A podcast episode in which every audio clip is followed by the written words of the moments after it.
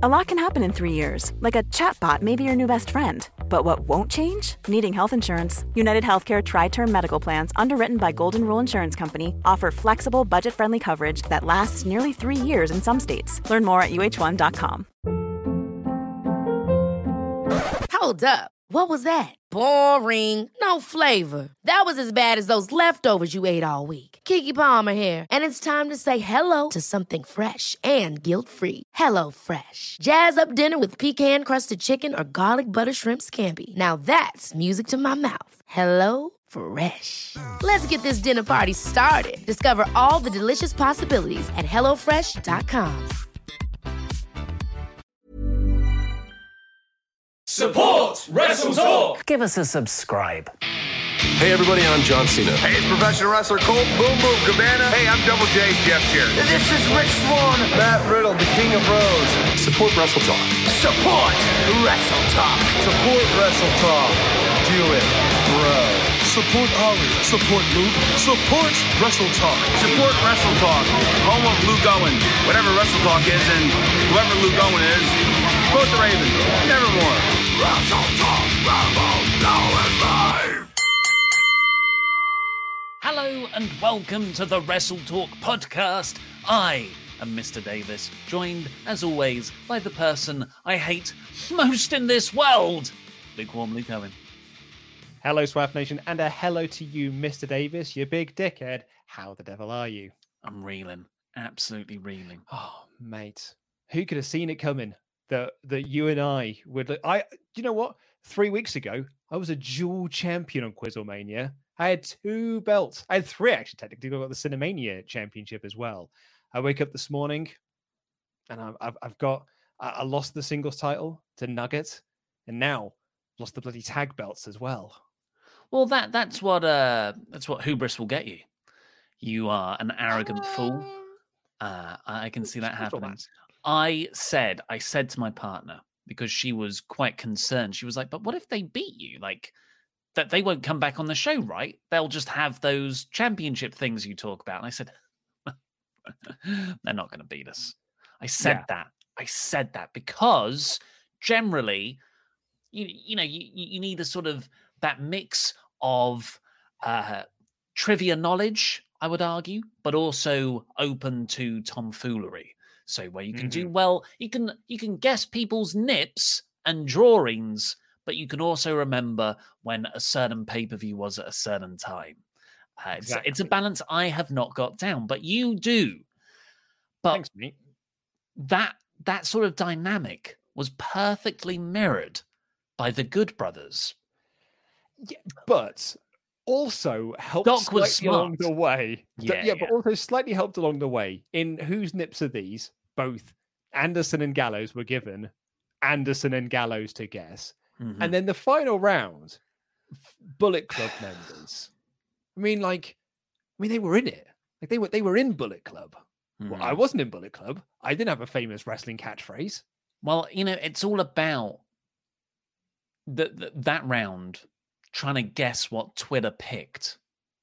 So it's not like name all the Bullet Club members because they could destroy us on that. Uh, yeah, it's it's difficult.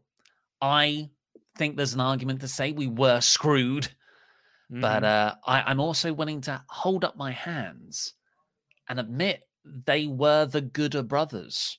they I- I were d- the Gooder brothers. Ge- genuine pleasure. It's so nice to some wrestlers you meet and they they love wrestling. They love the in ring element of wrestling, but they don't so much like keep up with actual wrestling. Like they'll go, "Oh, that's a good match," but they don't actually care about the storyline stuff or that deep deeply entrenched in the the history.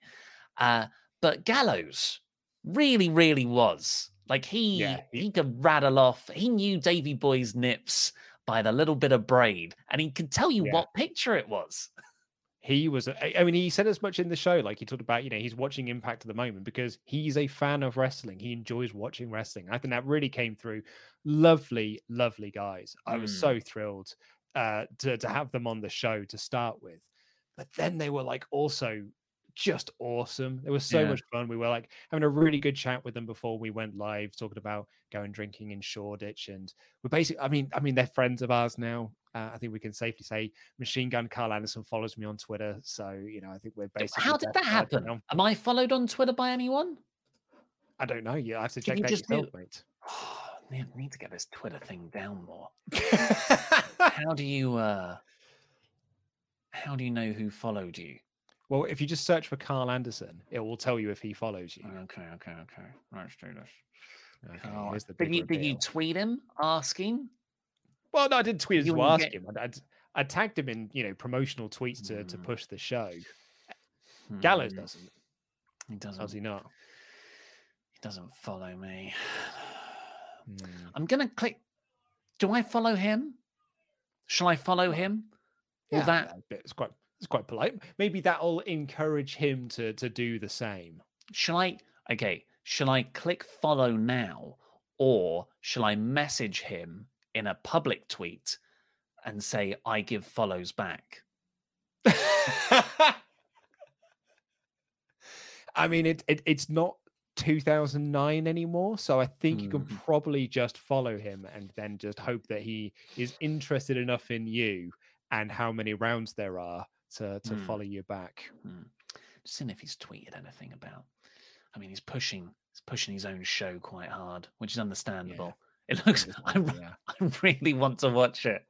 It that looks that so full cake show looks hilarious. Yeah, I just want to watch it to see Scott D'Amore slowly lose his mind. he's oh, he's he's so funny in talking Shop-A-Mania as well. Um, right, okay. Well, watch this space. I will think of a way to make Carl Anderson follow me on Twitter. I'm just writing it down on my to-do list. Me and Gallows had a bit of banter back and forth promoting the show. To follow me on Twitter. Okay. Okay. That's the Right. Uh, and also, you know, we're the Quizzlemania is now officially on Wikipedia. Is it still there? it is. I think it is. We were keeping track on it, like keeping tabs on it throughout the the post show to make sure that yeah, Wikipedia was as up to date as possible. Sh- shall I read to you Gallows and Anderson's official Wiki- Wikipedia page entry? So this is in the opening paragraph section before the contents, right at the top. Say yada yada yada, uh, Bullet Club stable, Ring of Honor, WWE, where they became Raw Tag Team Champions twice, first in January 2017 and again in July 2019. Then won the Quizzlemania Tag Team Championships from Luke Owen and Ollie Davis on the 14th of October 2020. Real championships, and you are fools for thinking they are not. Exclamation mark, exclamation mark. Not even a Very good. citation needed. Very good. Right, we've got to get into the show itself because we've got some misheard lyrics that we want to get through as well. Here is the show talking AEW.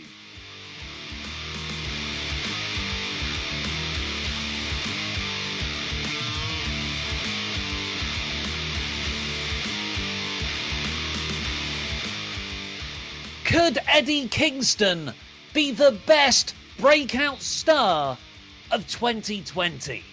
What I, I mean, I don't even know who else is in the conversation really at this point. But we'll run through the reasons why shortly after this brief introduction. I'm Mr. Davis. I'm joined by my mortal foe, lukewarm Luke Owen, no longer tied together by being the reigning Quizzlemania Tag Team Champions. We were defeated by one point only on last night's Quizzlemania 20 by the good brothers, Doc Gallows and Carl Anderson. Yeah, I'm afraid we are no longer. I mean, I am your. I'm still your jam that champion, but I'm no longer your Quizzlemania champion. I'm no longer your Quizzlemania tag champion either. We were beaten by Gooder Brothers. Unfortunately, on last night's show, they were the better team. They were gooder. They were the goodest of brothers. Mhm. We we were just good professionals. We're no longer Yeah. brothers. Uh, but yes, the the odd authority. Not going to lie, bit reading right now. People are asking Mm. questions. Pete's Discord messaging me, being like, "Huh, if you're so infallible and omnipotent, how come you you keep losing these belts?" I don't know. I've got plans though. Plans for Hell in a Cell, for Full Gear, for Survivor Series. Subscribe so you know what happens next. But for now, let's talk about this anniversary episode of AEW. It's come a long way, baby, since last year's uh, first episode, the debut episode on TNT. And before we talk about the whole year, we won't talk about the whole year, but just like throughout the course of the show, I think there are a lot of nice nods to the first year of AEW on TV. But sort of th- this this example of Eddie Kingston that's kind of a microcosm of the story of AEW in itself. He came in around June, July time to fight Cody as a one-off deal for the TNT title. He lost, but he got it. He got over so well in that fantastic brawl from his incredible promo ability that AEW signed him quickly thereafter, spotting an eye for talent. We see this all the time with other companies. They'll sign people up and then they'll get relegated to NXT. You won't see them for other company. kind of gave it away which one I was talking about there. And you won't see them for ages. AEW used that momentum. They emphasized the strengths, which is Eddie Kingston's promo ability, his talking ability. Within a few months, what within a month, he had his own faction, two of which are the best wrestlers in the world, Rey Fenix and Pentagon Jr., the other two being Butcher and the Blade, who are no slouches themselves. That's a hell of a family. And then he gets storyline after storyline. And what just three months after that one off appearance, he's now feuding with Jon Moxley for the AEW World title and the big cliffhanger angle to this show following Mox's successful title defense against Lance Archer was Eddie Kingston looking down the lens of the camera and choking out the AEW World Champion. What an incredible journey! Like it really is. A, there's a really interesting, uh, you know, I'm not just plugging this because we're also plugging issue 23 of the Wrestle Talk magazine, but in issue 22 there is an excellent, excellent article about like the story of Eddie Kingston and his history on the indie scenes, the forever indie guy, the Mad King. And it's fascinating the, the journey that that he's had. But his like his journey in AEW has been equally as fascinating. As you rightly said there, came in for a one-off, but cut this incredible promo, then did arguably an even better promo the you know uh, on the socials just after the show finished and here we are like when we got to um all out and they had the casino battle royale for a title shot and eddie was number two like he was the final two against archer we were there doing the show i was like god i want kingston to win. I really want eddie kingston to win. And going into the show a lot of people had picked eddie to win because he'd got so mad over. Like and uh, always you can react because you can't say that he got over in with the audience because we don't know what the audience is cheering for at the moment but you can go by social trends and social media blew up for for Eddie Kingston. Really, it's through social media that he signed with AEW and AEW signed him. And so he just like I was so in for Eddie Kingston to win. And then when he started feuding with Moxley, because Archer, you know, got tested and code, I was like, this is great. This is what I want to see. I want to see Eddie Kingston feuding with Jon Moxley. Oh my, this is going to be so, so cool. They had their match and it was good, but what I wanted was a pay per view match out of it. And I'm so glad that that feud is not done and we're getting that pay per view match at full gear. Well, what I presume it will be at full gear. But yeah, uh, I, I, unbelievable. What an absolute incredible breakout star for, for AEW in 2020. It has Bloodbath written all over it, both Oh, their yeah. brawling hardcore styles. Uh, th- th- both great talkers. Just I cannot wait for it. I think it's been really good so far as well. And like every other one of Mox's feuds so far, it's based on a move. You know, the Mm. whole story with MJF, the paradigm shift is is banned. The whole feud with Brian Cage, that Brian Cage's neck is too big to have the paradigm shift hit on it to, for it to be effective. Now it's all about that that choke. It's the choking out, which isn't you know like choke, yeah. yeah. It's not just the choke. There's so much more attached to that. It's a test of someone's inner strength. You know, the fact that Eddie Kingston never said he quit. I, I think that's definitely where we're we're building to. It's it'll be an I quit match. Uh, if it's at a pay per view, maybe it's on a dynamite beforehand. I personally, you know, I love Eddie Kingston. I would be hesitant, even at this stage, even with that large faction around him, to build to, for for him and Mox to headline a pay per view. Um, I, Hmm. I, you know, if I, I love Eddie Kingston, but I think really you want to put big names on your main events for your big shows of the year. Full Gear isn't a big, big show, but maybe I'm wrong, uh, and well, they can make it. Gonna... They can elevate him even more. I was going to say then, who was a bigger name that you would put in that role or in that position? Um, Pentagon. I, I know I'm like a broken record, folks, but he's a huge star. He was a huge star on the Indies, bigger than Eddie uh, was. Mm. He is uh, probably a better in ring wrestler.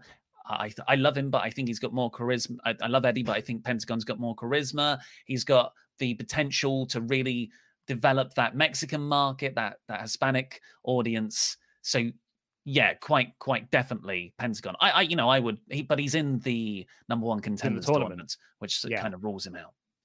Yeah, I mean, for me, it's got to be Kingston, and the, and the reason why I'm I'm so on board the the Kingston train, can't spell Kingston without King, man. I uh the, and the reason why I'm moving, I, I'm so on board with this, is when they had their last minute match, their last minute title match that was on Dynamite a couple of weeks ago. Kingston had this one promo, like they had this sort of one video package and this one promo segment and all of a sudden, it was the most important feud to me in AEW outside of Omega and Page. I was like, oh, this is the coolest feud in AEW. And I really want to see this match now. If he's got an hour to pull the match and it makes me want to see that match, what we're going to get with like two months for him to, you know, uh, a month or so to promote this match. I think they can do some absolutely amazing, amazing stuff with this. I'm, I'm super excited for it it's it's it's phenomenal how Eddie uh, has you know full credit to him because he had an opportunity, like he had a glimpse, he had a slight foot in the door with that one-off match with Cody, and he has just just excelled. And the, to, to AEW's credit too, because it takes two to tango here. We've seen people in other companies to similarly get themselves over off their own backs, but there was no help from the other side. And ultimately, that just makes it all peter out and level off. But AEW, to their enormous credit, has gone with Eddie and has yeah. has elevated him, helped him, enhanced him, and that has been a huge reason why he's been so breakout. I can't really think of any other names, and it's it's kind of weird to say Kingston is a breakout star yeah. because he has been on the indie circuit for so long, uh, mm-hmm. going back over a decade. There was a line on this show where Moxley and Kingston celebrated after Moxley won, and Kingston recalled them fighting in I don't know CZW in 2009. 2009, yeah, exactly. It's like he's I mean he's been around for for so so long. It's like now he's finally got that that platform to be able to on, on a national level to be able to show just how good he is. When Kingston came out for commentary, I was already excited for the Moxley Archer mm. match just based off the promos that we had last week and the sort of brawling that they did throughout this show. But as soon as Eddie Kingston came off commentary, I got even more excited about the main event because I just I was like, I want to hear the guy talk. I want to hear the things he's got to say. Absolutely love this man. Um, just before we move on to others, I just wanted to. Someone has brought this up, Davis. I thought you might want to address this one. Pentagon has charisma. LOL. I everyone's entitled to their opinion. I think it's quite obvious the way he can make an entire crowd shout whatever it is, zero fear, fear, over and over again, like eight times in a match, that yes, he does have some element of charisma, which is very conducive to crowd psychology and control. Um, but yeah, but in terms of breakout stars, sorry, I, I don't know who else has done it better this year. I guess Lance Archer made his debut this year, but I, you know, he's sort of. It's not that. Jesus Christ. What was that? That was right. I've got a time tracking software. Did, did you hear the noise? That, is that your tomato meter? Yeah, it's done it. It's not meant to go off. That was really loud. It's the second time. It was very loud. I heard it, mate. You're going to close that. It's definitely yeah. slightly. Uh, but yeah, there's Lance Archer, Ricky Starks in AEW, Will Hobbs. I guess in guess in WWE, you could say Keith Lee, you could say Drew McIntyre, but none of those guys. It doesn't feel like this is their year.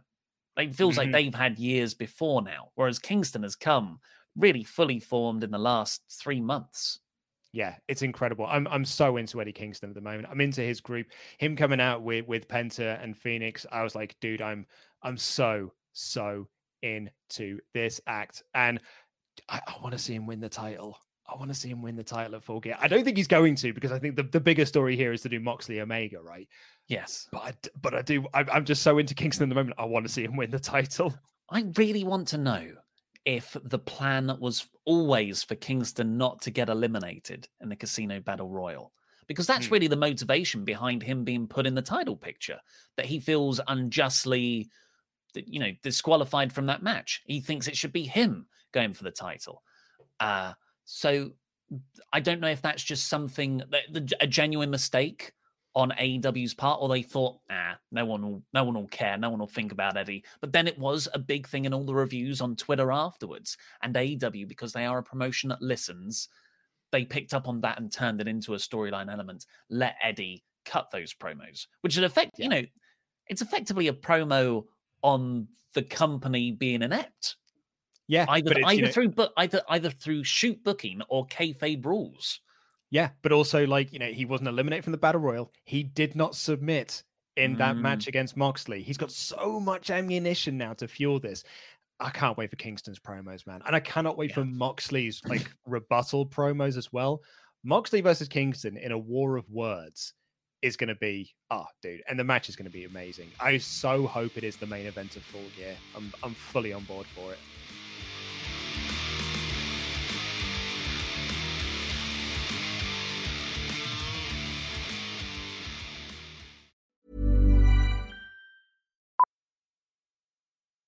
Millions of people have lost weight with personalized plans from Noom, like Evan, who can't stand salads and still lost 50 pounds. Salads, generally, for most people, are the easy button, right? For me, that wasn't an option. I never really was a salad guy. That's just not who I am. But Noom worked for me. Get your personalized plan today at Noom.com. Real Noom user compensated to provide their story. In four weeks, the typical Noom user can expect to lose one to two pounds per week. Individual results may vary. Ever catch yourself eating the same flavorless dinner three days in a row? Dreaming of something better? Well, HelloFresh is your guilt free dream come true, baby. It's me, Keke Palmer. Let's wake up those taste buds with hot, juicy pecan crusted chicken or garlic butter shrimp scampi. Mm. Hello Fresh. Stop dreaming of all the delicious possibilities and dig in at HelloFresh.com. Let's get this dinner party started. Hiring for your small business? If you're not looking for professionals on LinkedIn, you're looking in the wrong place. That's like looking for your car keys in a fish tank. LinkedIn helps you hire professionals you can't find anywhere else, even those who aren't actively searching for a new job but might be open to the perfect role. In a given month, over 70% of LinkedIn users don't even visit other leading job sites. So start looking in the right place. With LinkedIn, you can hire professionals like a professional. Post your free job on linkedin.com slash achieve today. Since 2013, Bombas has donated over 100 million socks, underwear, and t-shirts to those facing homelessness. If we counted those on air, this ad would last over 1,157 days. But if we counted the time it takes to make a donation possible, it would take just a few clicks. Because every time you make a purchase, Bombas donates an item to someone who needs it. Go to bombas.com slash ACAST and use code ACAST for 20% off your first purchase. That's bombas.com slash ACAST, code ACAST.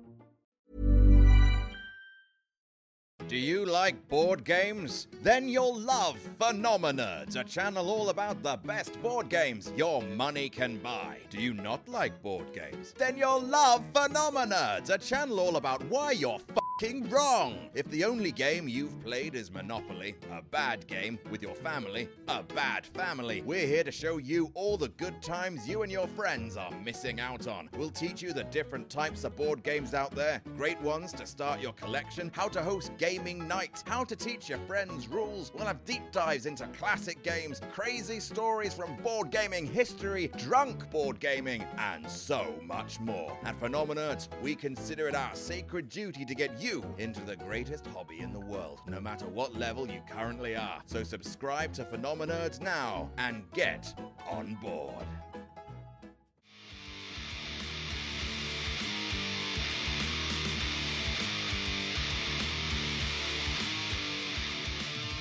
Well, I tell you, I don't hate at $25 a month or more pledge hammers on Patreon. If you're not a Patreon already, get over to our Wrestle Talk Patreon page where you can sign up because Luke and I will be reviewing WCW Halloween Havoc 1995. We started it today. It should be up sometime next week.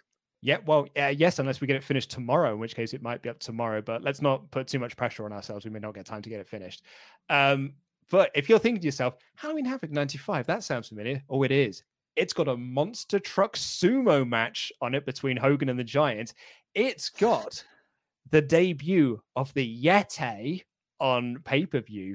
And if you're thinking to yourself, oh, I'm not, I'm not convinced that that's enough to make me want to listen to you review this for, for three to four hours. How about a 13 minute match between Lex Luger and Meng? Oh, oh, it's it's it's quite it's quite the show.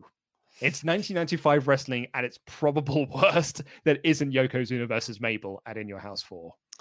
Well, thank you for our $25 a month pledge hammers on Patreon who pay for that kind of stuff and get a shout out on this show with a cheap pop. The fitness concierge, Scott Michael. Or Woo! Scott Michelle, sorry. Have a glass of sherry, Martel J. Simmons. Very nice. good. Vito Ventura, pet detective. Nice. Excellent. Infinite Crisis, Chris Jenkins. Thank there you, Chris. We love you. Robin Banks, Lee Roberts. Put the money back. Woo. Philip Lita Dumas. Ah. Always supposed to think of um of Kevin Mahan of the AEW podcast impression of Matt Hardy because he was in all of his shoot interviews after he got fired. It was almost like uh, Lita, aka Amy Dumas, aka Lita. uh, Nick Bitchin Kitchen. Yeah, I like that one. You'll never get this name right, you idiot. Matthew Zimjewski. I think we've nailed it though. Marcus, he's got Sol Campbell. It's a football joke. Moving sideways, Kieran Crabtree. Thank you, Kieran. All star Chuck Turner. Hey, now, you're an all star. Uh, and lastly, for now, let's all have a drink, Chris Merriman. Whoa, thank you, everybody.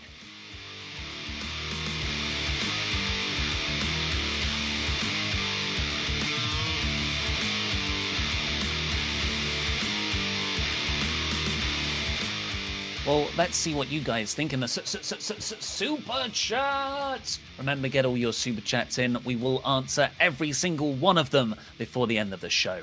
Mike D says Kingston's delivery in the Moxley post match promo was absolutely flawless and just shows that he's one of the best talkers in the whole business. Oh, yes, he is. Amazing.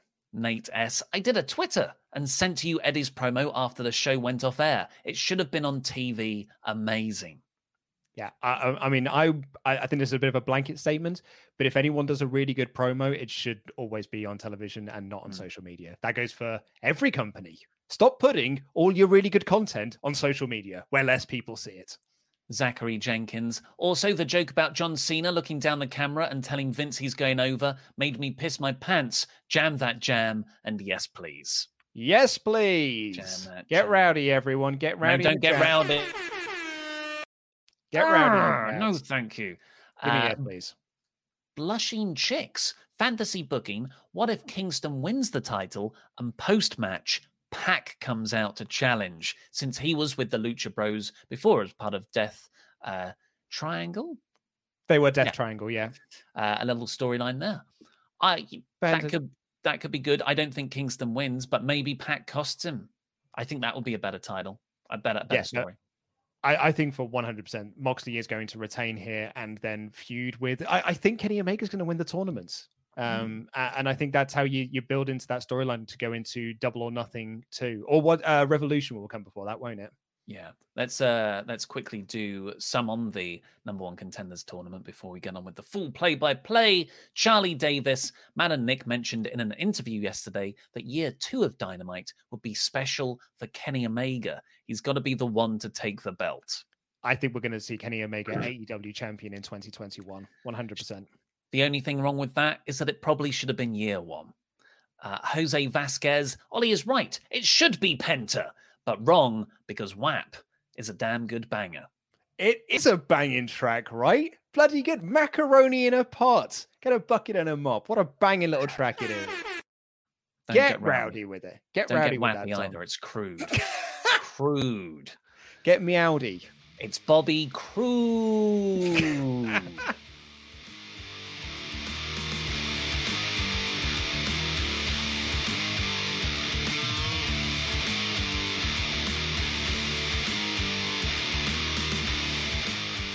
Right, so this episode of AEW Dynamite, the anniversary show, although it's like a year and a week, right?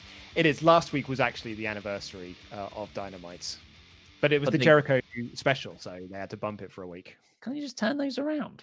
I don't know. It, d- by the by, by the by, at least it's a proper anniversary. I made the joke in my review today. It's not the WrestleMania 25 kind of anniversary, uh, which is bloody infuriating. The show kicked off with uh, FTR versus Best Friends, the latest brush for greatness, brush with greatness. Every Ah, no, no, title was, not- on the line. This, this wasn't a brush with greatness match because the Ah. brush with greatness match have got the 20 minute time limit. This is Sure. a 60 minute. They, they did. They specified last week. Ah, of this course they did. This this is the 60 minute time limit. This is an actual world title match, not a brush with greatness. Um, so I thought this was a really, really good match. Uh, it, it was mostly Trent being worked over, get, get a slight hot tag from Chucky T, and to to tag Trent back in for ta- for Trent to get worked over, and then Trent sort of worked himself over, went for Cash on the outside, but Cash moved. And, and Trent went straight through the arcade machine that Kip Sabian's been playing on recently. Uh, I thought there was, I, I got this wrong. I called it a German suplex. It was sort of just a normal belly to back suplex off the top rope. Imagine a German suplex off the top rope. That would be death defying. But it was really nicely structured in that they did the first one. I think it was Dax on Trent that just hit it normally. But the second one, Trent reversed it uh, in midair into a sort of crossbody splash. Uh, really nicely done, a nice inversion, some mirroring of Mhm. ring psychology and narrative. But ultimately, with Chucky isolated, Cash used the belt on his head, and Dax picked up the win.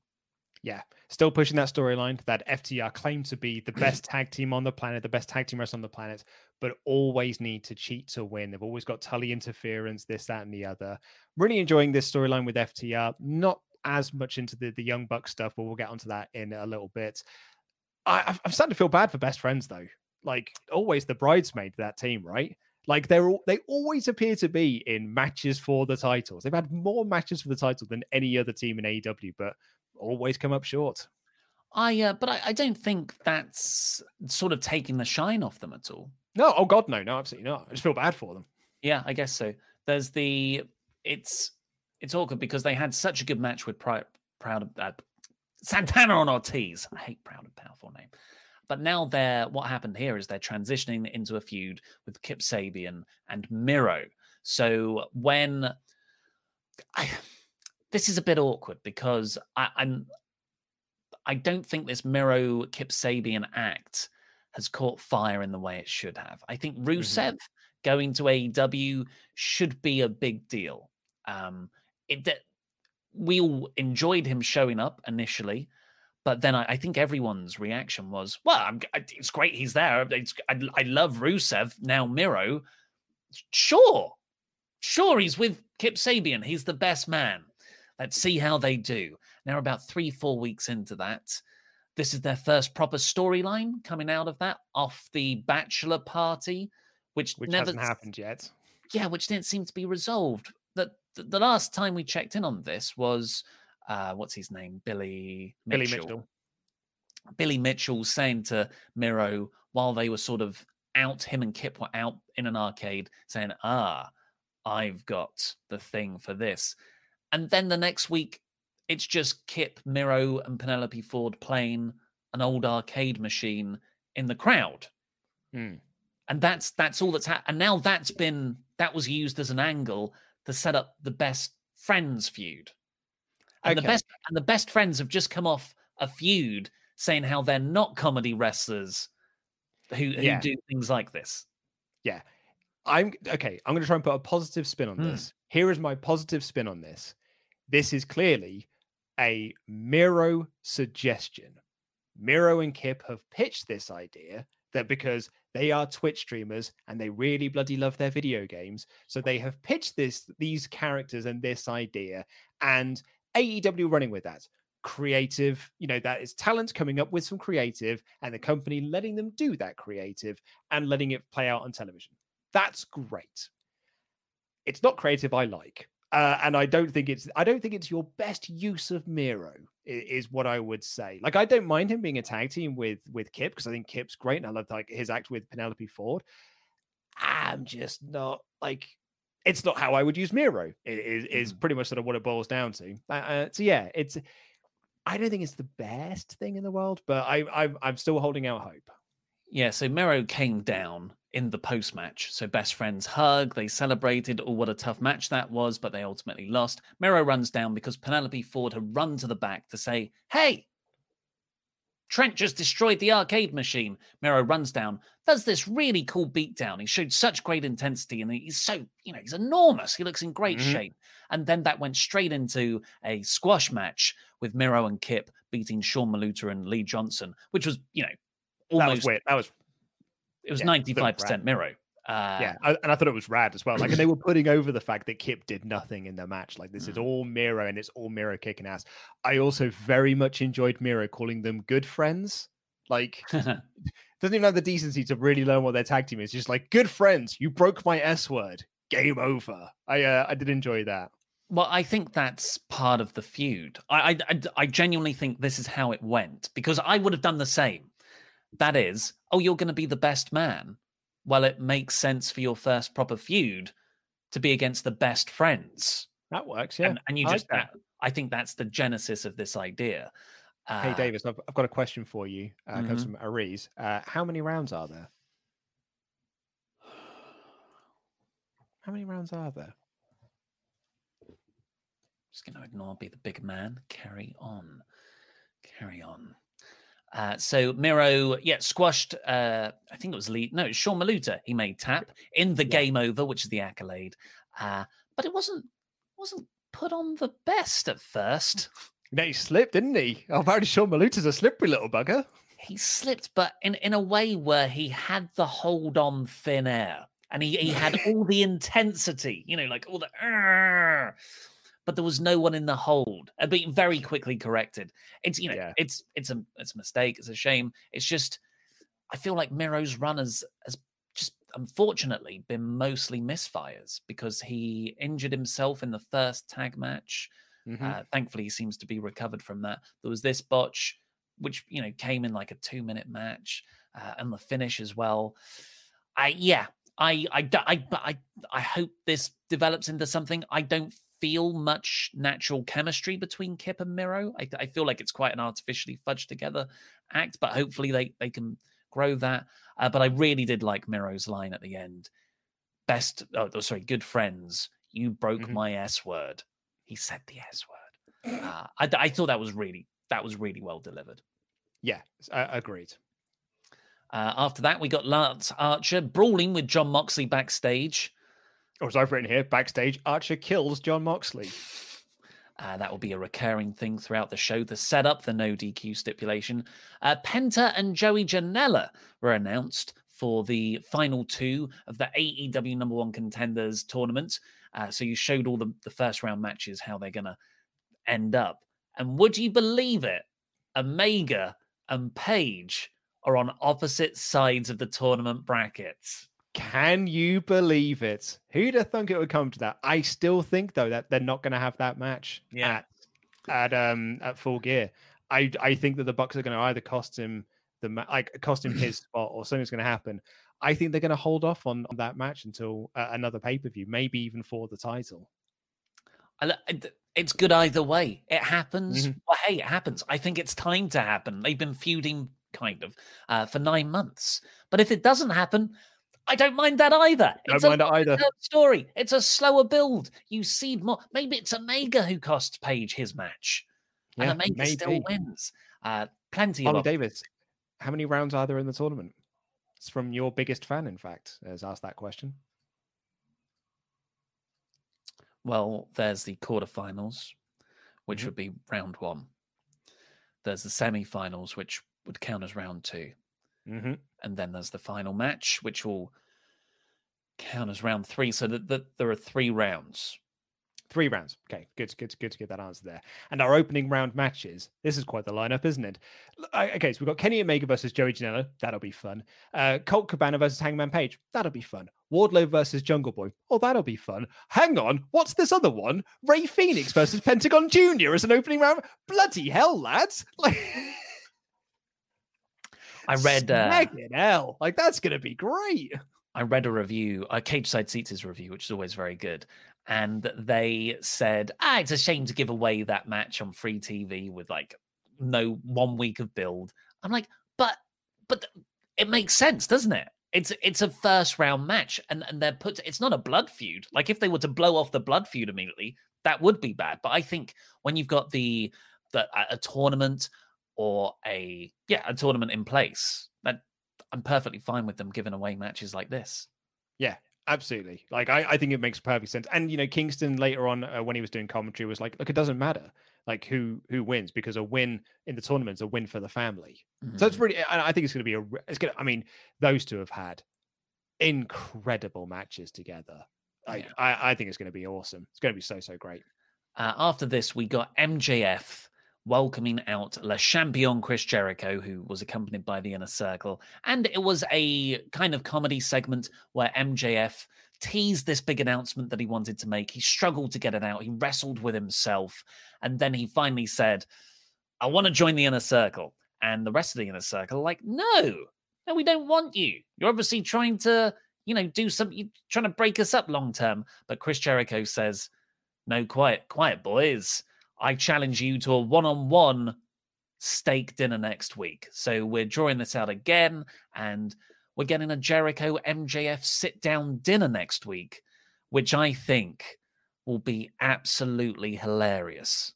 Yeah, I think it's going to be really, really good. Credit to them as well, because like, I mean, you said then I basically I want to join the inner circle, but it was like I basically sort of kind of want to should have joined the inner circle. But he had like, this really sort of complex, and he said it very, very quickly. And then to his credit, Jericho just repeated it right back. Neither of them slipping over a line. It was really, really cool. It was very impressive. It's a yeah, it's a talent. It's I can't say I can't, I can't speak normal English most of the time. uh, there are a few other beats in there. Sammy Guevara finally got the jacket that MJF didn't give to him initially, but it was massively oversized. Uh, that was funny.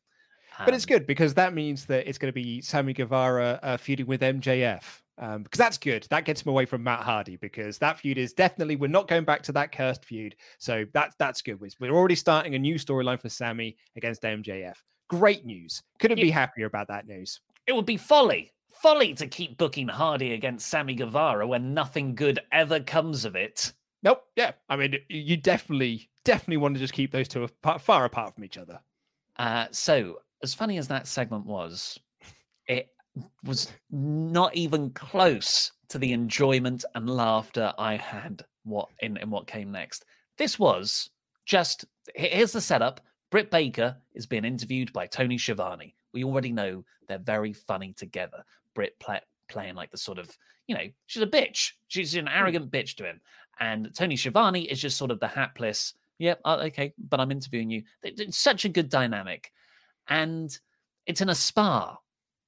So yes. first off, they're bit, but it's like, it's so choppy. It's, it's, they're trying to get over that Britt is having an epic comeback but she yeah. keeps on getting disgusted by things Tony's doing. First off, that he's naked under the towel. But it's not creepy. Yeah. It's just like, oh, bumbling idiot Tony. It's like, oh, oh my God. and then it then they just started waxing his chest. Which I know. Came, like exactly like the 40-year-old virgin, that brilliant scene there. It came off as a shoot. It was them just having fun waxing yeah. Tony's chest you can see by the way that Tony was like giggling, like before, just like, oh no, you're not really going to do this, are you? And then they did it. It was a total just shoot. Spur of the moment thing, like, oh, it'd be pretty funny if we waxed Tony's chest, though, wouldn't it? And they're like, yeah, no, that would be funny. I was a bit worried you were going to get like PTSD, like flashbacks, like Nam flashbacks for, for Quizlemania. yeah, well, he, his chest was nowhere near as hairy as mine. Um, but I just, I just thought this whole thing was excellent. You know, it's about two, three minutes long. Um, all hit, no no filler, brilliant. Mm, absolutely loved it. Really, really into Britt Baker. Aside from Hikaru Shida, is the, uh, the the the lady wrestler, if you want to put them that way, the women's wrestler in AEW that I'm most into because I feel like everyone else has just sort of been flattened out, basically. Mm. Orange Cassidy then took on Cody Rhodes for the TNT title uh, in what might be my favorite Cassidy match since Pac. It was, yeah, maybe. I actually know because I really enjoyed the Mimosa Mayhem hmm. match. Hmm. Actually, I really loved the Mimosa Mayhem match, actually, because for me, this match was great. Like the the finish to this was flawless Mm. and like perfect, just absolutely perfect timing. But like the match itself, because it was a 20 minute time limit draw, which is great. And like, oh, and we'll get to the ending in a minute. But it did mean that sort of like for 15 minutes, it was just Cody beating up Orange Cassidy for a long time. And I don't think that it ever really got like it felt like it went a bit too long. If you sort of see what I mean. But it was worth it to get to that final end point of uh, that sort of final five minutes, which were just like, oh my god, incredible stuff. Yeah, so it started with Cody working over Cassidy. I'd say that only went about five minutes. They spilled outside. Oh, is that the It's real them. All It's- Elite it's, Wrestling? not the real. It's absolutely not the real. No, no check mark. God damn it! Every time. Marks. Uh, so yeah, Cody worked over Cassidy for the first eight, five, five or eight minutes or so. They spin outside, but then the Dark Order are just there in the crowd, not with Brodie Lee, just watching Cody. It's a really nice like spinning of that plate still. And John Silver, who is just fantastic, ran out, grabbed the TNT title, went to use it on Cody, but Orange Cassidy stopped him. Cassidy looked at the title, thought, "Oh, I could use this myself," but didn't. Gave it to Arn Anderson. It was all very nice, but that was it was more of a spot to transition from the opening feeling each other out stage two. Just I thought 10, 12 minutes of back and forth, which Yeah. I, I thought um I, I fully accept if you thought it was too long. And yes, they the match was designed to go long, you know, so Mhm. maybe they did artificially stretch some stuff out. But I, I really, really enjoyed it. I thought, you know, Cassidy, I've been saying for a while, I looking back, I don't know if I did love his Jericho feud. I think it was too zany for my tastes. They did what they could with it, but you know, I was I think I was thinking I was into it rather than actually being into it. Uh, But Mhm. I thought this was the, a great balance of using Cassidy's shtick as a kind of mind game, but then doing the actual wrestling too. He hits this air raid crash thing on the apron uh, in the last minute. And genuinely, I, I thought he was going to win it. But then, yes, the, the finish Luke alluded to was uh, uh, sort of that penning combination that Cassidy does. The back and- trap, yeah. Yeah. And then Justin Roberts is counting down, perfectly timed. The referee, one, two, and that's it. Time, limit expired, and it, and it clearly showed that Cody's shoulders were down for the three, but the time limit expired. And what was perfect about this finish, it's not just the mousetrap and it's not just the two count, it's everything that came before that. Because you're right, he hits the beach break on the apron, and so like Cody to the floor. So Cassidy is running out of time here. He has been worked over. His leg has been targeted this whole match. He went through the. He, there's a spot when they Cody had him in the figure four, and so Cassidy managed to reverse the pressure, but immediately Cody rolled it rolled it through again, back into that figure four. So his leg has been worked over the entire match. So he's struggling to get Cody Rhodes in. Just about gets him in, just about gets himself in before the 10 count. Now his time is running out. Hits the beach break, gets an earful. Oh my God. Now it's time to hit the Superman punch. And the commentators are saying he needs to hit the Superman punch and put this match because he's running out of time. So he sets up to do the suit to, to do the orange punch, and his leg gives out. And his leg gives out because it's been worked over. So he buckles. Cody picks him up, goes to hit the crossroads, and he reverses it into the mousetrap for that two count, and the timer expires. If Cody hadn't targeted the leg and he'd hit that orange punch, he'd have had the time to win the match. He had just enough time, but not enough time. It Mhm. is a perfect, perfect ending to a time limit draw. Absolutely loved it. Yeah, yeah, absolutely. Yeah, completely agree. Uh, Cassidy had a rematch announced for two weeks' time. So the TNT title is, you know, it, it's got a really nice looking long term direction because interspersed with all of this was Darby Allin stinging it up on the in the rafters, watching on from the top stands because he will be facing the TNT champion, whoever that may be, at full gear. Yeah, no, really, really excited for that as well. But it's so the rematch. There's a couple of things from this episode, uh, including the the tombola segment that we'll get to shortly. That I mean, Louis in our Discord called this Wednesday Night Raw, um, which I think is hilariously stupid. Um, and but a few people online have also had this pretty Mm. idiotic take that, that that AEW was slowly becoming Monday Night Raw with its ineptitude and, and poor storytelling because quote too many rematches. This rematch makes total sense. It was a time limit draw, and he had the match won. Like, of course, then he gets the rematch off the back of that. Like, that's logic storytelling, right? Mhm. Yeah, it's it's a shame people take it that way. If I, you know, if you're into a feud, maybe maybe that's deep down that's because you're not connecting with the characters. Usually, you don't get annoyed that people you like wrestling in a feud or storyline you're into are getting another match.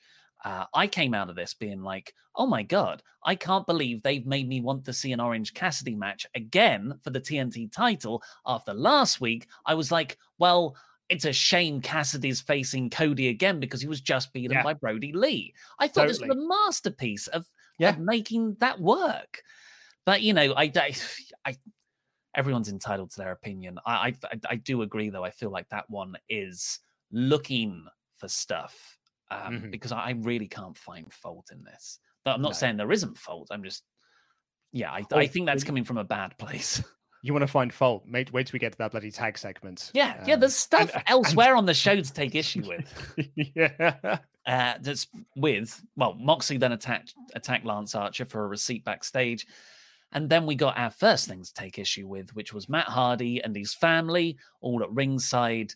Uh, being interviewed by Tony Schiavone, who really got his interview hours in this time. He, he was all over the show. Uh, Matt Hardy announced he's cleared to return to the ring after that just awful, very uncomfortable concussion, but it wasn't a concussion, but you know, uh, who knows science. And he's interrupted by a hooded figure on the Titantron burning pictures of Matt Hardy. I'm like, oh, oh, I actually forgot Matt Hardy was attacked a couple of weeks ago. I wonder who it is. And it was incredibly underwhelming to be revealed as Sammy. Uh, so there's two problems with this, I guess. First off, is I don't think that's a particularly exciting reveal over who the attacker was. The guy who was feuding with you for the last couple of months. That is very WWE, I would say, uh, in the negative sense. But also, just I I think they've misjudged the audience's appetite for this feud. I, I was, you know, I, I struggle to see these two together now and not think of of uncomfortable botches.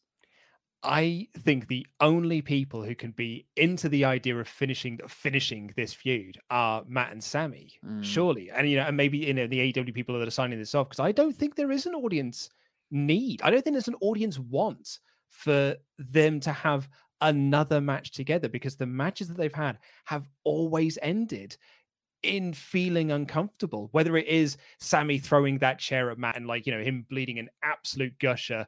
The, the they had a match that didn't wasn't particularly great either, and then of course the incident at All Out. I just don't think it's time to bring this up. And as you say, this feud was done because even if you take out the the uncomfortableness of the All Out botch, Matt won that match and won the feud. The feud was done. It was over. The good guy stood tall. So why are we continuing it into month five? Like it's this is, I'd say, very, very misjudged. Mm. I, you know, from the outside, it seems ego driven to me in in the respect of you, they worked hard on a match, they had ideas, they didn't get to do them. Well, let us do it again. Um, I Mm. think at that point, the exec producer needs to step in and say, "Nah, sorry." Yeah, sorry. Um, so the tag team match announcement was next. This had a lot of the sort of mid to undercard tag teams on the stage and the Young Bucks. and it was a tombola thing where they they they selected numbers which equated to tag teams on the ring to decide the the participants in a four-way number one contenders tag title match for next week that will decide the challengers at full gear. Uh, the people who were picked were the Butcher and the Blade, John Silver and Alex Reynolds of the Dark Order, Private Party, and the Young Bucks. This segment sucked. This segment sucked a massive schlong. This was this was just it was poorly laid out. I thought it was poorly staged. I thought it was poorly written. I Thought it was poorly performed, with the exception of John Silver, who I thought was amazing. And it completely undermined your bloody ranking system. What's the point of having a ranking system if you're just picking people at random to have a fatal four way to crown a new number one contender? Like, what's the point? Surely, best like best friends are ranked number one, so they got their tag match. Surely it should then just be the next four in the rankings have the fatal four way, right? Mm-hmm. Rather than being picked at random through a tombola. This is this isn't WWE levels of bad. This is TNA levels of this is this is feast or fired where one of the boxes in the match you fight for might lose you your job. Mm. I've uh I I I just think it was I don't think it was bad. It didn't offend me. I just thought it was very lazy uh, mm. and very predictable. I I thought that the only thing I really liked in this was the Young Bucks and Private Party standing tall at the end after their fight fought off Butcher Blade and Dark Order. Uh, because you know, you're like, oh yeah, Private Party beat them last year in that first episode in the tag title tournament. That's quite a nice bit of mirroring off the back of the first year. But everything else, yeah, I thought was very lazy. Yeah. A rare, yeah, rare misstep uh, for mm-hmm. the tag division, which is so. I would 100, yeah, I I don't I, I can't see the, the the the, rationale for this. I, I really, really can't with everything that you've done in the tag division. But then again, I'm also eh, sitting here and I don't see the rationale of the Young Bucks turning heel to to feud with FTR. Like I I get that people keep saying, ah, it's the Bullet Club version of Bucks, it's the Bullet Club, it's this, that, it's the other. But I'm seeing heel versus heel now. And I'm now less into the Young Bucks than I was five weeks ago when they were the fi- the fiery baby faces when FTR first came in and that's a shame. That's a real shame. Yeah, you, you said it uh, a few times now. The Bucks versus Revival has been a fantasy booked match for three, four years, and not only is the dynamics a bit weird now with them both being kind of heels slash tweeners, uh, it's also a match that is potentially decided by a tombola. Yeah, like, getting to the number one ranking and then going for FTR. I don't think this is what anyone had in their heads surely the only way this tombola segment works, and this is actually the way I thought it was going, is that the Bucks don't get picked. Mm. Like, you know, Janela and Kiss get picked or, or someone else. And the Bucks are just like screwed again. And yeah. that's why they're sort of going backstage and attacking people because I I can't see that. I, I don't see this for myself. I, I, I didn't get it. Uh, while the next match was decent, I thought Shida versus Big Swole for the women's championship. Uh, again, I every championship had to be defended. You've always got to have a women's match. It just seems like AEW treats this division like a chore. I've said this every week for about a year now. This is the worst part of AEW. Um, it's a long term problem. We keep thinking it's going to be fixed, and it isn't. And I, you know, if you enjoyed this match, I enjoyed this match. I thought it was pretty good. I really like Shida. I really like Big Swole, but it was nine minutes long. I went and timed it. Three of those minutes were an in a picture in picture commercial break. They had picture in picture commercial breaks for other matches on the show, but those matches were also a lot longer. So it's it's another just sort of pushing to the side of the women's division, and ultimately Shida won two knees, pretty decisive. So Big Swole is you know she was the one getting this sort of push off the Britt Baker storyline. Who else is there? You cut to Nia Nia, Nyla Rose in the crowd afterwards, just staring on. Where's her act with Vickie Guerrero been? It's just like it's yeah. such uh such a obvious afterthought. Yeah, one year in, and we we're still like I mean, and you say it's one year, it's one year into the dynamite era. You know, we're mm-hmm. we're nearly two years into this company as a whole, and uh still nowhere nowhere close in, this women's division. Absolutely nowhere close. It's just, and, and and it's a and it's a real shame. The match wasn't particularly great either. Like uh, I think you know they they both sort of fell over each other a couple of times, and I uh it, it wasn't wasn't particularly great stuff. I, I think we're still building to uh Shida Rosa too, but with Thunder Rosa being off TV for the last couple of weeks, it feels like that feud has sort of died a death a little bit. It's like mm. it's lost all the steam that it had coming off of All Out. And if your plan is to do uh Shida Rosa 2 at uh, uh full gear, then why isn't Thunder Rosa been on TV? Why haven't you been doing stuff to continue to to, to build that story? Yeah, you've got you've got the elements there. You've got Baker, you've got Nyla Rose, and you've got Rosa. That's four people there. I mm-hmm. I don't know why something can't be told week to week with all of this. Uh, we got a Shawn Spears video promo on Scorpio Sky after this. Uh, it was it was, it was a video promo. Uh, and it's a, it's a AEW Dark storyline getting a video package on on Dynamite. I've been asking for it, so hey, I, am fine with it. And the main event was Moxley versus Archer, which we've we've covered the post match with the Eddie Kingston stuff, but the actual match itself was really really good. Oh, the feud, awesome. the feud, unfortunately, had to be postponed for a bit because of uh, COVID related reasons. So they picked up that momentum again by Jon Moxley immediately hitting the paradigm shift on Lance Archer. He hit two more in this match, one off the apron through two tables. Lance kicked out at two every time. I think it's about time you stop doing the paradigm shift, John. It's not beaten because- anyone in six months. It's because they're just they're big lads. That's the problem. Is he's been hitting it on monsters uh, for a while. Can't hit it on Brian Cage. His neck's too thick. You can't you can't put away Brodie Lee. He's a big lad.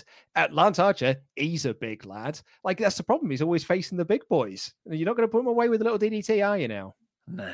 Uh, but the it was really good. Lance Archer comes out uh, wearing a spiky helmet, which was awesome. To my knowledge, he hasn't worn that helmet since the US championship match for New Japan at Wrestle Kingdom against Moxley. So that was a really nice touch. That's nice. It's got new music as well. And I am all for this new music. I know a lot of people liked this old one, and I thought it was fine as well when it was the metal song, and then it turns to a pop track. It's like everybody dies, yeah, they all die. everybody dies, everybody dies. And I'm like, oh, no, this is this is not a good song anymore. This new song though, it's pretty rad But really good, really, really, really fun brawl. These two are fantastic together. Uh, and uh, Lance hit the blackout. Mm. But when he went down to pin Moxley, Moxley reversed that into a crucifix pin to win. And Lance yeah. is sort of like, oh, I was tricked. Um, I think I if I'm nitpicking, I think the blackout's such a spectacular move. I wouldn't even have people conscious enough to reverse it into a pin. But overall, I thought this was really good. And then Kingston comes down and sets up that match between him and Moxley. Yeah, absolutely. So, uh, Mark Farrelly has just said the Thunder Rosa is back home in Mexico running her own promotion. Do you know what then? Don't start a storyline. Yes. If that's because this this is the bloody Riho thing all over again. Ah, oh, well, they couldn't book Riho. She had to go back to Stardom. Don't put the Smeggin title on her then when she's not going to be around for two months. Like, they, like it's a bit of forward planning. Do you know what I mean? Like, it's, it's a bit of forward thinking. Uh, so weirdly, for the anniversary show, no Kenny Omega and Hangman Page on the hmm. entire mm. thing. Uh, but you know, maybe that is all of year two, so I don't think we'll be lacking for Omega and Page there. But overall, I you know the, it had its problems in the sort of the start of the second hour with the Matt Hardy stuff, the tag title stuff, and the Shida versus Swole stuff. But overall, I you know I love AEW, and thinking about where they were when they started and the amount of stuff they've taken on board and changed for the better for their men's wrestling is is just so brilliant to see. And I, I was sort of left with this episode with sort of a a happy, elated feeling. So I gave it four out of five. I'd have done the exact same thing. Like I don't think I, you know, it's it wasn't like this this particularly like brilliant show, but you know, looking back on it, I loved the opening tag match, loved the the, the Cassidy Cody match, mm. uh, and I loved um the, the, all the Moxley stuff, I loved all the Archer stuff, I loved all the Eddie Kingston stuff, and. I, AEW was my favorite show of the week. It, it it has been for the last year. I enjoy watching this show way more than I enjoy watching Raw, way more than I enjoy watching SmackDown, and at this point now more than I enjoy watching NXT. I always look forward to. Even when I've had weeks off from this job, I've always watched AEW. Gone out of my way to watch that show. And I don't do that for a lot of other wrestling, unfortunately. And I love this company. There are times when it frustrates me, but overall, I do absolutely love this show. And I've thoroughly enjoyed reviewing it for the last year with you. And I'm looking forward to reviewing year two uh, with you as well. Uh, I, I, yeah, really looking forward to that, man. Thumbs up. I hate you, buddy. I hate you too.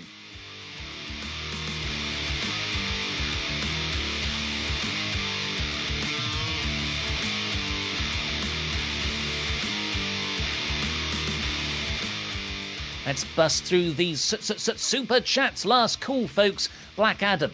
I, I get Eddie is a good promo, but he says a lot of nothing before it gets good. Then it stops at good. It's too much rambling for me. Get to the point. Hmm. I'm going I'm to strong disagree. I'm going to tick the box that says strong disagree there, uh, Black Adam, on that one. I would say that's a minority opinion. I think he's fantastic. Monty Granito. It will always be Death Pentagon. Have you heard Kingston's promo on the sugar cookie from uh, Being the Elite? Legendary as always. Thank you. Yeah, it's Thank you, Monty. It's amazing. It's it's just oh. Speaking of Monty, Mm-hmm. did you see the the promo that were that aired on Twitter last night that uh, that Lance Archer posted? Oh, from Suzuki. No, no, no. This one. Ask William Wallace. I am the alpha male. He is I and I am him. The alpha male is he and he undoubtedly is me. Rewind 2021 style. When I put this mic into my hand, you know it's going down. Baby, everyone knows the alpha male's name can only be Monty Brown. Baby, the opinion on the Murder Hawk monster Lance Archer versus your AEW World Champion Jon Moxley. John, Lance Archer is going to make you walk the mile. Walking the mile, walking the mile, walking the mile. And at the end of that mile, bam, blackout. Or in Serengeti terminology, Jon Moxley, October 14th, AEW anniversary show. You will be grabbed by the jugular. Your windpipe will be crushed. You will be shaken loose and left laying on Lance Archer's hunting grounds. Well, what does that mean? That means it's over. The end for Nice kaput. Mox, kick rocks. Arrivederci.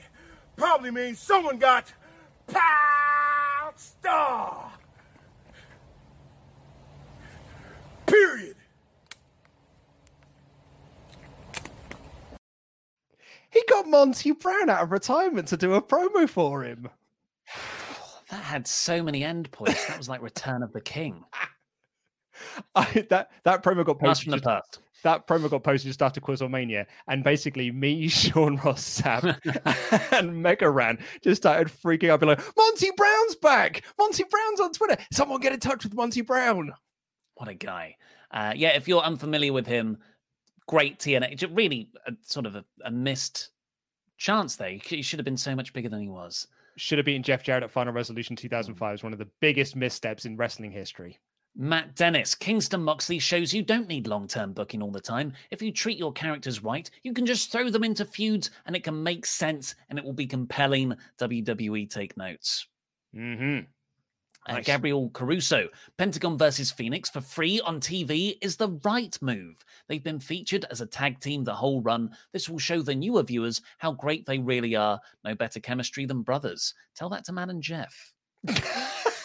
Yeah, who haven't had nothing but bad matches together. Awful And- stuff. and Undertaker and Kane. Uh, Gabriel Caruso. I really don't want the Young Bucks to win the four way tag match next week. Way too soon. I'm rooting for Butcher and Blade. Macho Man Hulk build that FTR YB fight. So yeah, absolutely. Need to need to stretch it out. Probably have the Bucks be the faces again. And it's just too predictable for them to win next week. Nate S. Going by the crowd last night, Bucks are already fully heel and Cody. Or Penta waved at me, so we're basically best friends now. That means he's going to kill you. That's one of his killing signs. That's good that Nate S is our man on the ground there. Uh, great to see Mhm. you're in attendance. Jalon McKenzie, I actually like the gimmick, having enough money to pay off any fines. But we all know Young Bucks are the management. AEW, I'm not effing stupid. Good point. It's a good point. a good point. Monty Granito again. I only watch wrestling because of AEW, and even I'm not into this Young Bucks thing. We've seen them as vice president dads for a year. You can't be punks anymore. Hmm. Mm, that's an interesting way to look at it. You're too old to be those characters now. Yeah, sometimes when you go back and revisit stuff in the past, you know, maybe this Bullet Club, and it's nowhere near as bad as this, but kind of like Michael's Triple H trying to be DX again. Yeah. Oh god, uh, it's not that bad, is it? It's not lads in their forties. Like we're still in our twenties, right? Uh, Charlie Davis noticed at the end of the Orange Cassidy match that Orange reached for the belt after, and his face just fell when he realized he didn't win. Perfect. Exactly. He thought that he because he knows he had the match. He had him pinned. The that was mm. a three count, but he didn't hear that the time had expired. Wonderful stuff. Gabriel Caruso, I'm kind of over Orange Cassidy at this point. I can't tell if he is as popular as AEW believes he is, or if his star is fading. I miss live crowds yeah, live crowds would be really helpful. Meltzer at this point actually on the on Wrestling Observer Radio, um, where he said that he reckons if crowd were here, John Silver would be one of the most over things in the company mm. at the mm. moment because there is this like huge like swell of support for him, particularly with all the stuff he's doing on being the elite, and that is the AEW audience. That he would probably be so massively over at the moment. Yeah, Cassidy has this push off the back of huge quarter hour rating segments that he was doing. So by those metrics, uh, mm-hmm. he uh, his home look. Uh, I'm just double checking that my internet is still working. Uh, can you hear yeah, me fine? Good. Okay, yeah. good. It's your internet then. Um, the Adnap 2 says, uh, sick of Jericho making the crowd sing Judas. It only started uh, it only started because there were Fozzy fans on the cruise. Every week on dry land, it's just ego. I love it. I I and think it, that if you can't it, enjoy a Judas sing along.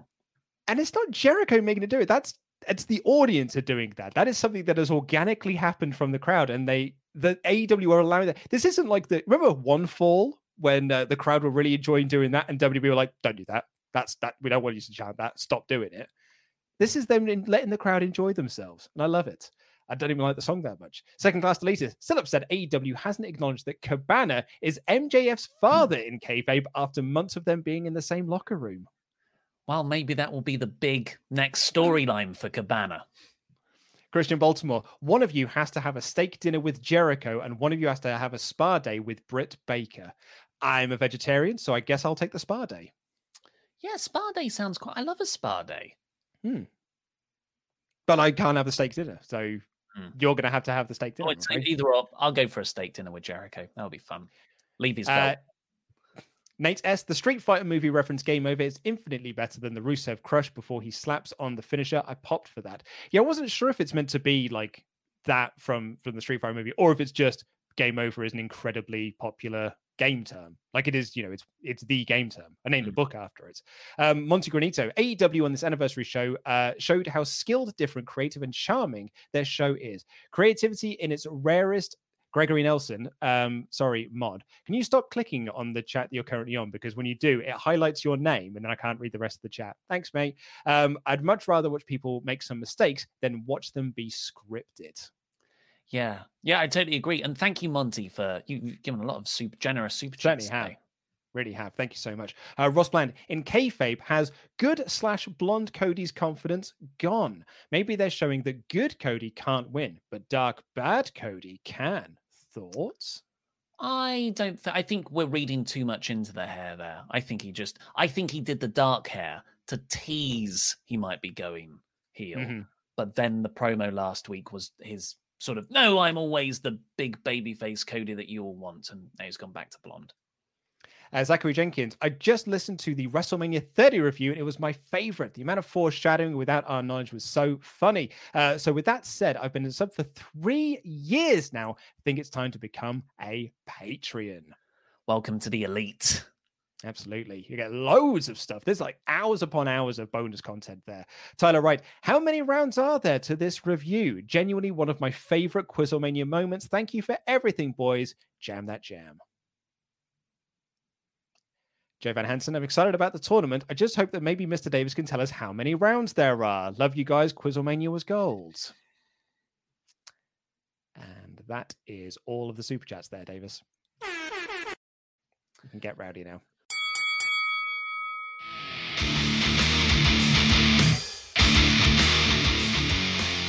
Davis, we've been awash with misheard lyrics now. The feature has taken off. It is actually it's taken the podcast world by storm, some might say. I'm, I'm not going to say that it's not actually the segment I pitched. I mm-hmm. specifically mm-hmm. pitched misheard lyrics which make the song better. Yes, yeah, that is true. That is. That but is I'll take this. I'll take this. Yeah. So we're going to do things slightly differently here. I'm not going to ask Ollie Davis to find it because Mm. I watched a, a live podcast um, on Saturday that I paid entry for. I watched How Did This Get Made do a, uh, a live show. We watched on the replay um, uh, on a Saturday night. We made our own little homemade popcorn. It was very, very lovely. Got dressed up like we were going out to the theatre. Um, had ourselves a nice little meal. But um, halfway through the show, I suddenly was like, they're using StreamYard, uh, which is the to the software that we were using. And this was how they were showing clips from the movie rather than have it loaded into the, their back end like we do. They were just Mm. sharing screens, which means you can still hear us while we do we like play a clip and stuff. So That's perfect. Maybe we one- could do this for the actual main show. possibly, yeah. We could play possibly. clips from Raw and stuff. Fast Uh, route to this one does- demonetization.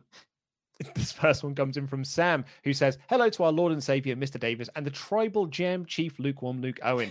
building on the out- building on the outstanding misheard lyric segment and its three-week push, RIP Spoon Talk, I present to you my favorite misheard lyric.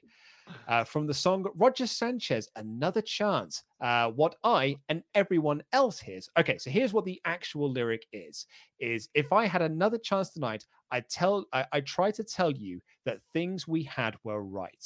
Okay, Hmm. so I'm going to play the the clip now. Can you hear that? No.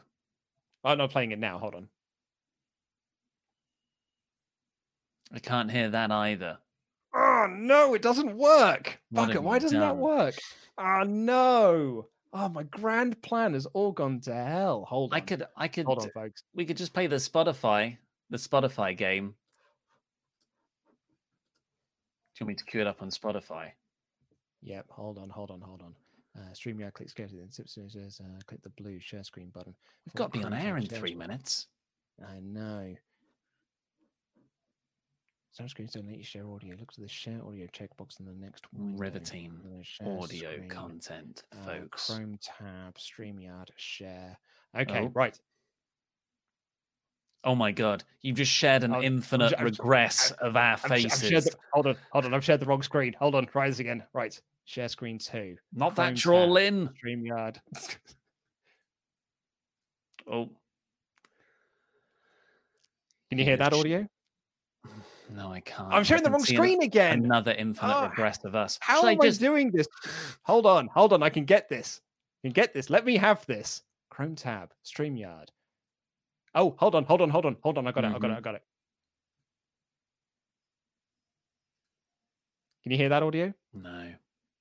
What the hell, man? I think maybe we should have tested this. Should I just? I, I can play. I can play it on my uh my Spotify account just to quickly do this. Where do I need to skip to? One twenty four. About 124 you want to get to, yeah. I'm so annoyed this didn't work. Oh, we'll figure it out, buddy. Although I hate you. Right here we go. Yep. Here's another chance by Roger Sanchez.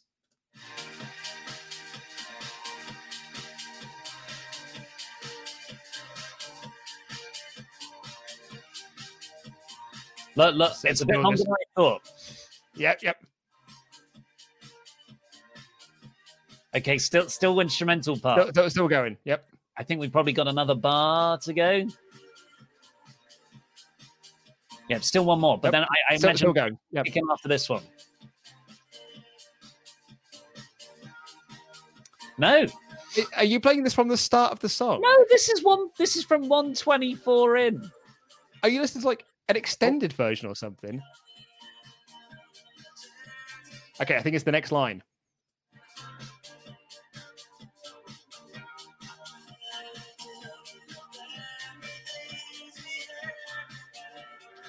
There that it is. Okay. So that line was if I had another chance tonight, I'd try to tell you that things we had were right. However, apparently, what a lot of people think it says is if I had another chance tonight, I'd fell into your dad with Ainsley Harriott. What? Let's try and listen to that again. It's not a lot of reverb on it. It's hard to pick it out anyway. Okay, here we go.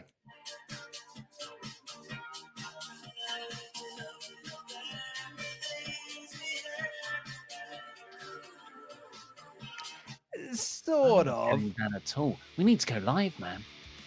I know we need to go live. Ah, do you know what? There was a really good one as well. We'll do it on Raw, and I'll fix out all the technical issues as well. Thank you all so much for listening. Take care. I love you. Goodbye.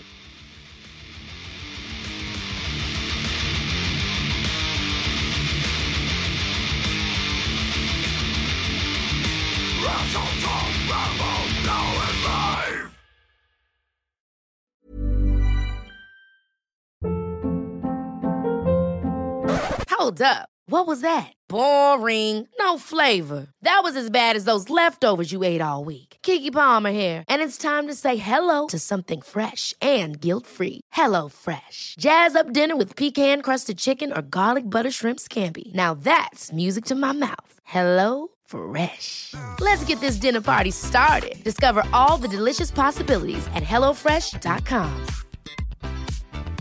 Hi, I'm Daniel, founder of Pretty Litter. Did you know cats tend to hide symptoms of sickness and pain? I learned this the hard way after losing my cat, Gingy. So I created Pretty Litter, a health monitoring litter that helps detect early signs of illness by changing colors, saving you money and potentially your cat's life. Pretty Litter is veterinarian developed, and it's the easiest way to keep tabs on your fur baby's health right at home. Go to prettylitter.com and use code ACAST for 20% off your first order and a free cat toy. Terms and conditions apply. See site for details. Planning for your next trip? Elevate your travel style with Quince. Quince has all the jet setting essentials you'll want for your next getaway, like European linen, premium luggage options, buttery soft Italian leather bags, and so much more. And is all priced at 50 to 80% less than similar brands. Plus, Quince only works with factories that use safe and ethical manufacturing practices. Pack your bags with high-quality essentials you'll be wearing for vacations to come with Quince. Go to quince.com slash pack for free shipping and 365-day returns.